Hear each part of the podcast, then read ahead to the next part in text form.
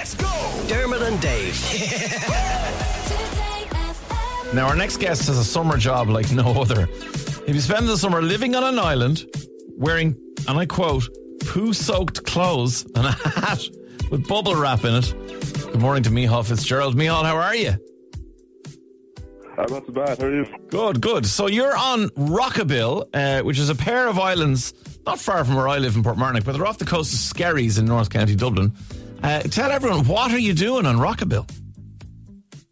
Uh, so we're we're here monitoring seabirds. Uh, there's an endangered species of seabird called a tern, Okay. and uh, they nest out here. So so Birdwatch Ireland and the National Parks and Wildlife Service they they employ three people every summer to come out and kind of uh, prepare the island to make it easier for the birds to nest here, and then monitor the birds as the season goes on. Okay, so monitoring them involves what? I mean, do you have to kind of tag chicks and that kind of stuff? Yeah, exactly. Yeah. So basically, from the start, from from the day we get here, we're kind of watching the birds as they arrive, and then we'll we'll kind of count every every nest that gets laid, and once every every um, chick hatches, we'll put a little ring on their leg, kind of weigh them as the season goes on, and take little measurements to kind of see how how they're growing, get an idea how healthy the the population is. Okay, and how do they react to you guys? I mean, like, you know, because as punters, we hear things like, you know, if you see a bird's nest, don't touch them because then the mammy won't come back and mind them. But obviously, that it couldn't be the case with these terns then if you're out there, you know, tagging them and weighing them and doing all that stuff. Yeah, yeah. The, the parents, they're pretty. It kind of depends. Like, so we have a bird out here called a common tern, and they'd be fairly aggressive. So they're they're the reason why we're wearing bubble wrap hats and all that kind of thing. so if you're walking around, they're uh, they either dive bobbing you the whole time trying to peck you in the head or peck you in the knuckles and all that kind of business. They're pulling your face. Right. and is that just territorial stuff? Or do they think you're going to take their chicks or what? yeah, it's just kind of a defense mechanism. Like for if they think you're going to steal their chick, they're pretty uh, they're pretty aggro. about- Right, right, about okay. Um, and then, the, so you wear the bubble wrap underneath your, your hat so they can't. And then you do need to wear overalls, I presume, because it's look, you're out in an island uh, in in the Irish Sea, so it wouldn't exactly be much cover. But also, I presume you are getting pooped on quite a bit. Yeah, yeah, all day. Pretty much every every minute you're outside, there you're getting paid on. Yeah. And what has drawn you to this? I mean, other than you know the chance to live uh, on, on a li- in a lighthouse on a remote island, uh, what else? What, what have you got in your life? What qualifications do you have to do this?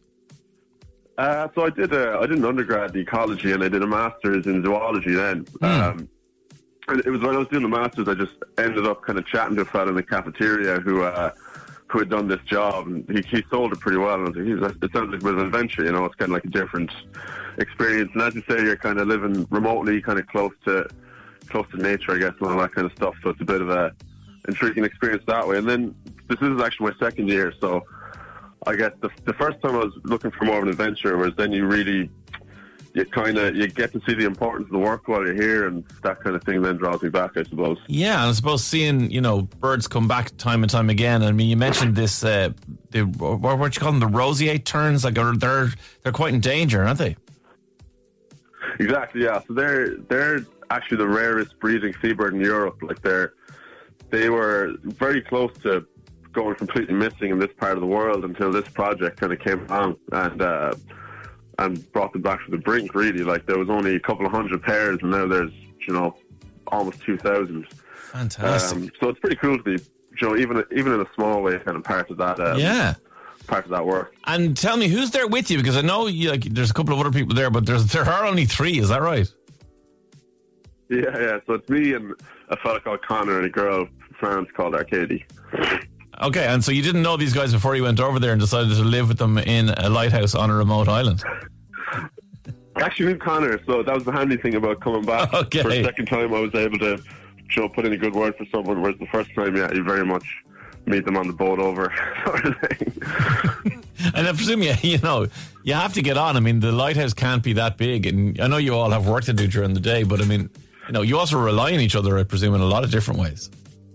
Yeah, yeah, definitely. Like we're lucky, man. Like everyone here gets on great. Like it's, uh, and you know, you're on a tiny island. You're here for three months. Like you're always going to have days where you kind of maybe someone's getting on your nerves and all that kind of Yeah. thing. But everyone here is pretty relaxed and good at just giving each other a bit of space. Like you hear about you hear about like I remember hearing one year there was there's two guys and it was back when there was only two wards in the island and they hated each other and they'd only communicate through like stickers in the fridge or something like that. I don't know how true it is, but you, you hear you hear the horror stories, you know. Let's hope that's not what happens with you guys and you all stay friends. Uh, well, Micháel, it's Yeah, fascinating stuff. It really is, and um, an amazing job you're doing. If you you know if you guys in in your work over the years have managed to bring this. Uh, up to 2,000 um, um, pairs of birds now, given what used to be there. That's absolutely brilliant. So, thank you for all the work you're doing, and uh, thank you for giving us an insight into life out in Rockabill. Fair play. Oh yeah, no worries. Yeah, thanks for the chat. All right, Micháel, mind yourself and stay as poo free as is humanly possible. I'll do my best. Yeah, All Thanks, right, see you later. Bye bye. Dermot and Dave, weekdays from 9 a.m. Today